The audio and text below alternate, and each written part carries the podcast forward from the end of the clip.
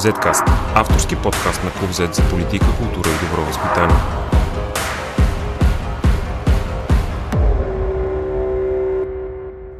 Здравейте, аз съм Борислав Кръстев, а вие слушате Zcast, подкаста на Клуб Z за политика, култура и добро възпитание. Днес наш гост е Емил Джасим, учител по история и образователен експерт. Здравей, Емил! Здравей, радвам се да се чуем и видим в случая. Първата съществена тема за мен, мисля, че тази, която най-много засяга всички, най-пряко в момента, е какво се случва с вакцинирането на учителите. Защо хората, които очакваме да са добре образовани, да са разумни, да са информирани максимално, или поне повече от другите, се оказват също доста колебаещи се за това да се вакцинират също COVID-19? Първо искам да започна с това, че най-накрая, след много чакане, аз днес бях вакциниран с вакцината на Модерна, което е Честито. супер. Честито. Благодаря. Да, това се шегуваме с приятели, че все едно човек си е взел баня извън празник. Но а, извън шегата, това наистина за мен беше много важно, защото нямам никакво съмнение по отношение на факта, че вакцините спасяват човешки животи. И са спасили не милиони, а милиарди човешки животи, откакто са изобретени. Големият проблем с ниския брой желаящи да се вакцинират сред нашата гилдия не е в това, че учителите са тъпи, безхаберни или там, който каквото иска да, както ги наричат много често, ни наричат. А големият проблем е генерален, защото той не е само сред учителите. Процента сред учителите е същия като процента навсякъде другаде. А какъвто беше и сред лекарите, какъвто и сред всички останали подлежащи по един или друг начин в различните фази на вакцинация. Проблемът е в лошата кампания, или по-скоро в липсващата кампания. Няма никаква кампания, с която да бъдат информирани хората защо вакцините са окей, okay, защо не са опасни. Между другото, аз разбира се съм си направил труда да чета много по темата, защото го намирам лично за себе си за важно, за мен, за моето семейство, но никой не е длъжен да го прави. Това обаче, което правителството е длъжно да направи, е да обясни на хората, а не да тича след събитията. Между другото, това, особено в МОН, е маниер на действие, така да кажа. Те винаги тичат след събитията. Те обясняват постфакт. Управлението в последните повече от 10 години е свързано с нещо такова. С това, че някой каза, ще разпоредя проверка, ще направя. Но това не се прави. Видяхме сега и в този трагичен случай от този ден с милото дете, си прехвърлят топката и разпореждат проверки. Министерство на образованието, вместо да направи една кампания специално насочена към учителите, в крайна сметка а, казва, първо не може да, ги, да осигури ваксините на време. Казвам от гледна точка на това, че ако бяха осигурени на време наистина, а, то тогава щеше да се използва това време на този учебен локдаун, време в което учителите да получат двата шота дори и двете, двата броя, необходими за получаване на пълна вакцинация и да се явят съвсем спокойно в началото на втория срок в класните стаи. Защото ние, учителите, сме на практика на първа линия. А, между другото, лекарите, ако дойде един пациент при тях, то този пациент е с маска. Все пак има някакво разстояние. Особено пък в начален курс е много трудно. При вас идват 20 кусор потенциални пациенти без маски. Обикновено, да, точно така е. И те са без маски.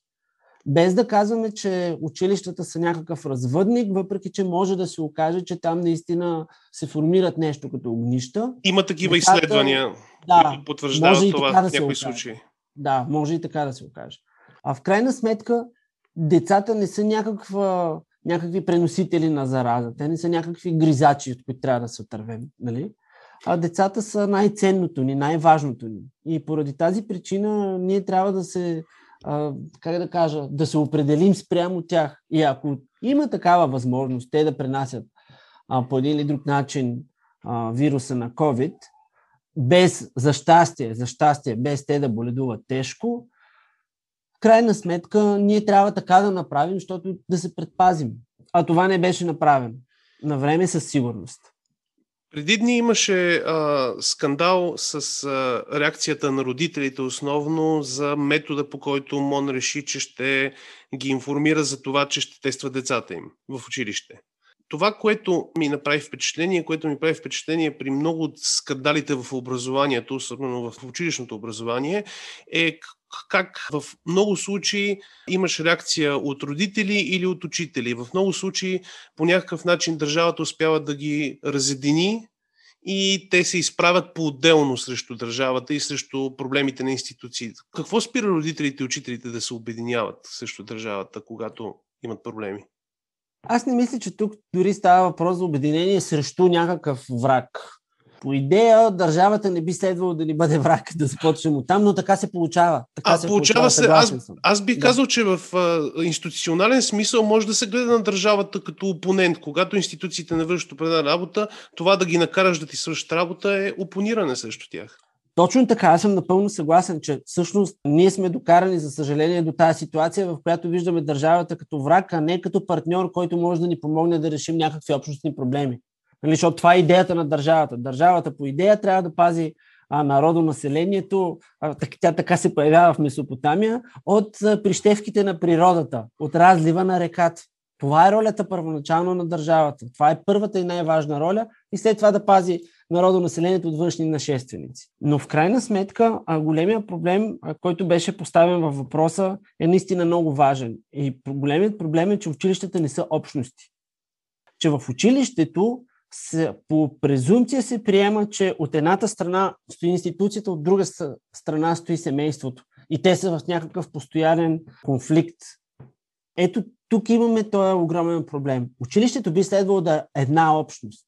Общност, която заради добруването на децата е събрала заедно учители и родители. Защото всички имаме една и съща цел. И целта е нашите деца да могат да, ста, да се превърнат в а, автономни личности, които в крайна сметка да преследват собствената си представа за щастие.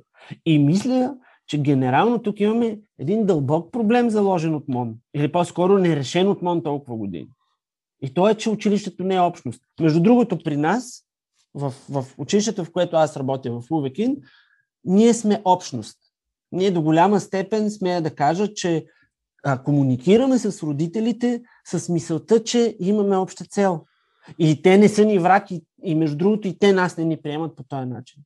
Можеш ли да ми кажеш как се изгражда такава общност? Аз преди повече от 10 години излязох от училище. Има, училището ми не беше лошо, но никога не съм имал това усещане, че това е нещо повече от една институция, където имам приятели, така да се каже.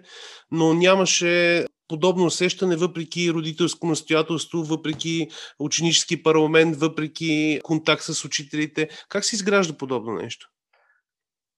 Добър е този въпрос. Страхотен е, защото общността в едно училище се изгражда с човещина. Наистина. Знам, че звучи отвлечено, но всъщност точно така става. В нашия конкретен случай две жени създават, Зарина и Юлия създават Увекинд и с човещина, с човешко отношение към родителя, с мисълта, че родителя ни е поверил най-ценното си, най-важното си своето дете. Когато имат подобно човешко отношение, разбира се, че ще има представа за общност. И струва ми се, че тук идва големия, един от многото големи проблеми, но той за мен е колосален. Невъзможността на МОН да реагира човешки по отношение на родителите. Оттам тая невъзможност се пуска така надолу по пирамидата, защото на всичкото отгоре а, образованието ни е супер централизирано но а, за мен хората в МОН тотално са скъсали лентата, те са скъсали връзката с класната стая, с а, родителите. На родителя, между другото, не се гледа като, как да кажа, като на клиент. На родителя се гледа като на някакъв навлек, който там ни пречи, казвам, казвам това ни в кавички, който от името ни, на МОН. Ни е враг. И той. Да, да, от името. МОН предполагам, че така разсъждават. Родителя е проблем. На първо място проблем. Той не е партньор. А за нас в Увекинт родителят е партньор и то най-важният партньор. Първостепенният партньор. И го казвам не за друго, защото наистина разликата е, е много голяма в отношенията. А, ако човек, ако една институция учебна гледа на родителите като на партньори, то тогава ние стигаме до а, онзи модел, който на Запад е много разпространен а, в така наречената училищна общност, която продължава дълго след, след като някой завърши. И родителите са ангажирани дълго след като децата им завършат. И учениците са ангажирани дълго след като завършат. Затова са толкова силни алумни клубовете на Харвард, на Оксфорд, на, на най-големите университети. Те са, те са истински общности и се подкрепят, между другото, независимо от всичко. Тогава има възможност, включително а, тези членове на общността, които, да речем, са по-богати, биха дарили Знае, знаеш добре, че в, в Штатите най-големите културни институти са резултат на именно подобен тип дарителство. Най-големите учебни заведения са станали такива и са станали толкова добри именно в резултат на подобно дарителство. Това е нормалното. Генерално и в България, Софийски... да, Софийския университет да, е пример за това. Софийския университет е пример тъкмо за това, за това как едни хора са казали, хайде да дарим на общността. Но между другото в България аз не се сещам а, хора завършили Софийския университет да са му дарили. Не се сеща, може да има. Вероятно има назад в историята примери, но и аз не знам за такива. А, добре, всичко това а, са неща, с които съм напълно съгласен, но а, в последните две години не се говори особено за реформа в образованието по разбирами, да кажем година и половина, по разбирами причини. Появи се пандемията и тя се превърна в най-доброто извинение. Да кажем важно е сега да оцелеем, да изкара електронното обучение, да го вкараме в релси, да работи и всичко останало беше заметено. Преди това имаше няколко години, в които имаше някакви опити за реформи, но много хора ги определиха, говоря за анализатори на образователния сектор, за специалисти, за колеги журналисти, като едно просто разместване на бумащини. Какво трябва да, какъв трябва да е първият приоритет на, дали на следващите управляващи, когато пандемията живот и здраве тази година или в началото на другата приключи наистина и можем да обърнем внимание на тези неща? А, в един роман на, на Гюнтер Грас, не мога да си спомня дали беше в Тенекияния барабан или в друг негов роман, а, героите си бяха определили среща 8 часа на часовника след края на войната. В 8 след края на войната.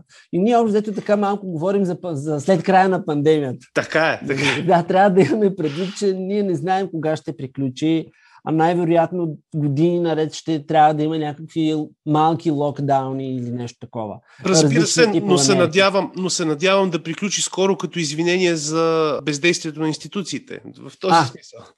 В този смисъл а, аз ще си позволя, преди да отговоря съвсем така точно на въпроса, да припомня това, че най-голямата реформа на настоящия министр преди пандемията беше да сложи шкафчета в някои училища. Това обективно е най-голямата му реформа. Няма, няма истинска реформа в образованието. Между другото, в последните N на брой години, не знам колко бих могъл да кажа, може би 10, може би 12, единствените две реформи в кавички, които се случиха в нашето образование, едната беше въвеждането на държавния зрелостен изпит и на така наречените национални външни оценявания, които са много спорни сами по себе си, но това е може би тема за отделен подкаст. Това е едното. И другото е въвеждането на така наречената дуална система на обучение. Министър Танев така му беше някаква форма на мечта, което в крайна сметка, по мое мнение, нищо не промени. Просто въведе едно допълнително външно оценяване, което все още не се е случило заради пандемията. Това, което аз лично очаквам от много години, е поредица от неща, които трябва да се случат. На първо място, трябва да се абсолютно да се преоцени целта на нашата образователна система. Нашата образователна система няма цел. Тя просто няма цел. Има, и това... има дефинирана в закона. И каква е? Ако говорим така с дефинирана в закона, тя е абсолютно празни приказки. Нищо конкретно. И го казвам напълно сериозно. Какво мислиш, че може да е промени от празни приказки в реалност? Ние трябва да, да генерално като общество да си кажем следното каква е целта на нашето обучение? Какво искаме децата да, да се, какво искаме да се случва с децата, когато завършат училище? В моята лична представа и в представата със сигурност на много мои съмишленици, ние искаме децата да, стан, да са способни да се превърнат в автономни личности, функционално грамотни, критически мислещи, които да могат да преследват собствената си представа за щастие и да знаят, че ако искат да бъдат предприемчиви, могат да го направят. Това е на първо място. За мен, лично за мен. Оттам нататък следват много неща. Например, за да се случи това, ние трябва да направим пълна реформа на учебните програми. Не просто да ги улекотим. Аз не искам просто да улекотяваме и, нещ... и децата в пети клас да учат неща за, за втори клас. Но те не са малоумни. Те, те си се развиват, имат своя капацитет и ние трябва да вървим по тяхната скорост. Но със сигурност искам да и вярвам, че има как учебните програми по такъв начин да се променят, че да бъде възможно превръщането на децата в любопитни за света и за знанието. Сега, веднага някой ще каже, то е много лесно, а, ама трябва конкретика. Имаме готовата конкретика. А, тук зад мен има един плакат за 10 принципа на Middle Years, програмата на Международния бакалавриат. Световна система, която е измислена за децата на дипломатите, гарантираща им добро образование в целия свят. Ами, те са казали нещо много ясно. Ето ви, и това е един от многото възможни добри примери, нали? Те казват, ето ви една методическа рамка, в която може да напъхате всяка учебна програма национална. Обаче, нещата се учат на така наречените юнити, сядат учителите от един клас, от един випуск преди началото на учебната година и казват, тази година ще учим следните 8 големи теми. И когато се учи една тема в рамките на 6 седмици, по всички предмети се учи за тази тема. Имам много любим пример преди две години, вече две и половина. Десетокласниците имаха такъв юнит, такъв раздел, тема Чернобил. По физика учиха как се добива атомна електроенергия и как се е случила самата авария в Чернобил. По химия учиха радиоактивни вещества, свойства и характеристики. По биология как се отразява радиацията на живите организми на човеците. По история как се трансферира информацията в свободните и в а, тоталитарните общества. По артс, по изкуствата трябваше да гледат филми и да говорят за кадровка и цветова палитра. Ето, ето един пример как в рамките на 4 седмици децата разбират защо им е необходимо знанието. Защото е интересен живота. Защото знанието е, е да го учим заради живота, а не заради училището, каквато е старата римска максима. Добре, смяташ ли, че българската, българските образователни институции, в смисъл и учителите и МОН са способни да направят една подобна реформа, да вкарат една подобна система у нас без сериозни промени в тях? Не можем да не променим, да не променим институциите и да искаме реформа. Няма как. Но а, тя самата дума реформа е много интересна, защото буквално означава връщане към някаква форма. А, честно казано, аз си мисля, че връщането е към това да станем истински педагози. Нека не забравяме, че думата педагог е обозначавала онзи роб, който е водел а, децата на древна Атина до училището. А, но който след това е започвал и да ги учи. Тоест той ги води, той, това е човекът, който води децата към познанието. Ами хайде да го направим. Хайде да се върнем към тази форма. И абсолютно съм съгласен. Със сигурност са необходими промени, а, но тези промени не са невъзможни. Любимата ни финландска система е резултат на едно 4 годишно изследване и на още 4 годишно въвеждане. Ще ползвам твоя, твоята метафора, за да мина към следващата тема. В момента учителите имате нов а, роб, който води децата към вас. Това е същата програма, например, която ползваме, за да си говорим в момента. Или някоя друга от стоте програми. Естествено, говоря за дигиталното образование, дигиталното обучение, обучението от разстояние и всички други термини, които се ползват. То се случи започна да работи в някаква степен. Все още има недоволни, предполагам, че ще има дълго време. Въпросът според мен е, когато излезем от тази ситуация, когато нямаме а, належаща нужда от дигиталното образование, ще остане някаква следа от него, че две години или година и половина на българските учители и на българските ученици им се налагало да преподават и да учат така. Ако можем да си говорим за някаква полза от пандемията, това е най-голямата, да не кажа единствената. И това е, че българското образование беше а, извънредно вкарано в 21 век, в голямата си част. Има много спорове за това доколко е успешно, още повече като се има предвид репликата на министър Вълчев от април а, 2020 година. Цитирам абсолютно дословно. И тя е, пак казвам, цитирам, с нашата регулация нещата видяхме, че се случват по-зле, отколкото без нея. А той е фалит на държавността, обаче всъщност ни даде един добър сигнал и то е, че български учител може да се справя без да има необходимост МОН да му помага. Оказа се, разбира се, че с помощта на МОН биха се случили нещата значително по-добре. Това е идеята, пак казвам, на държавата, както си говорихме в началото на нашия разговор.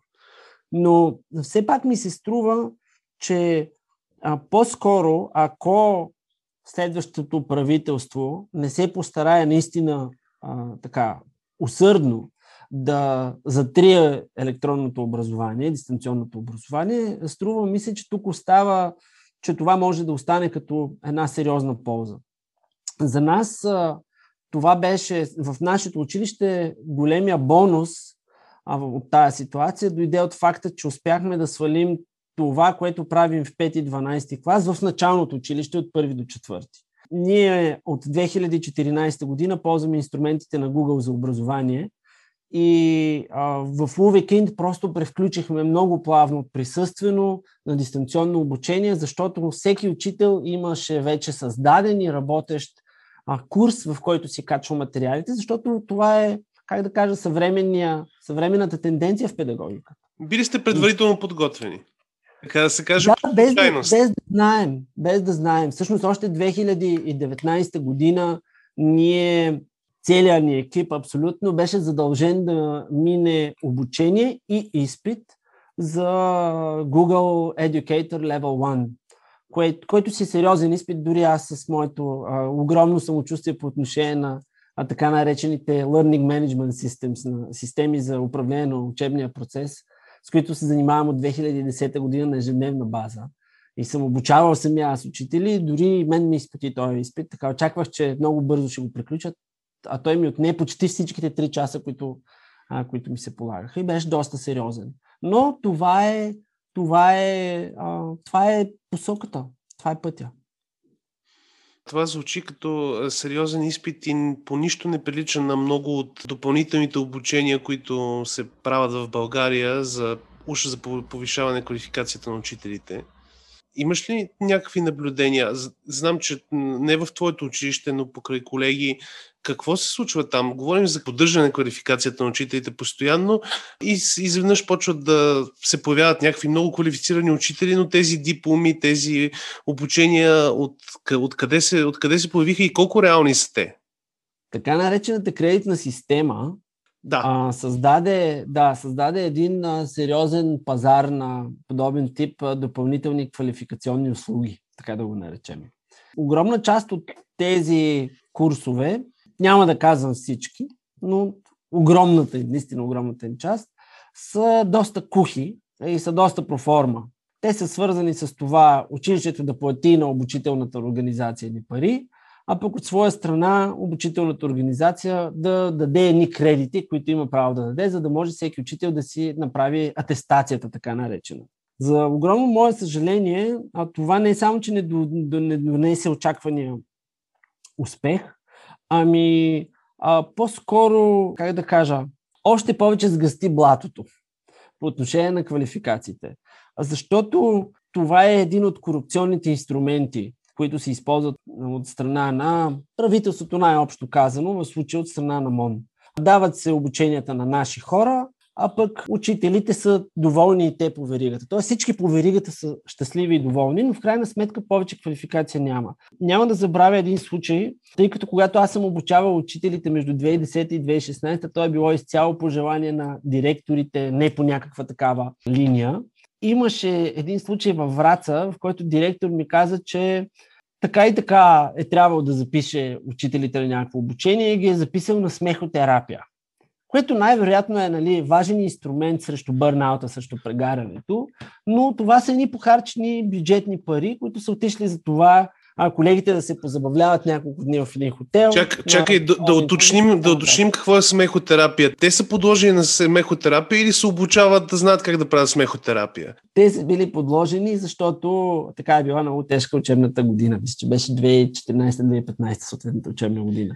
Но така или иначе, давам го просто като пример. Пример винаги е патерица. Въпросът е в това, че Чудесно е, че заплатите на учителите в държавните училища бяха увеличени с 100%, но е ужасно, че квалификацията им не беше увеличена дори с 50%.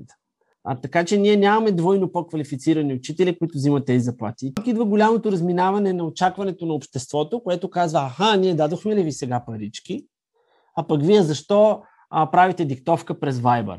Което се случи и което не беше окей. Okay.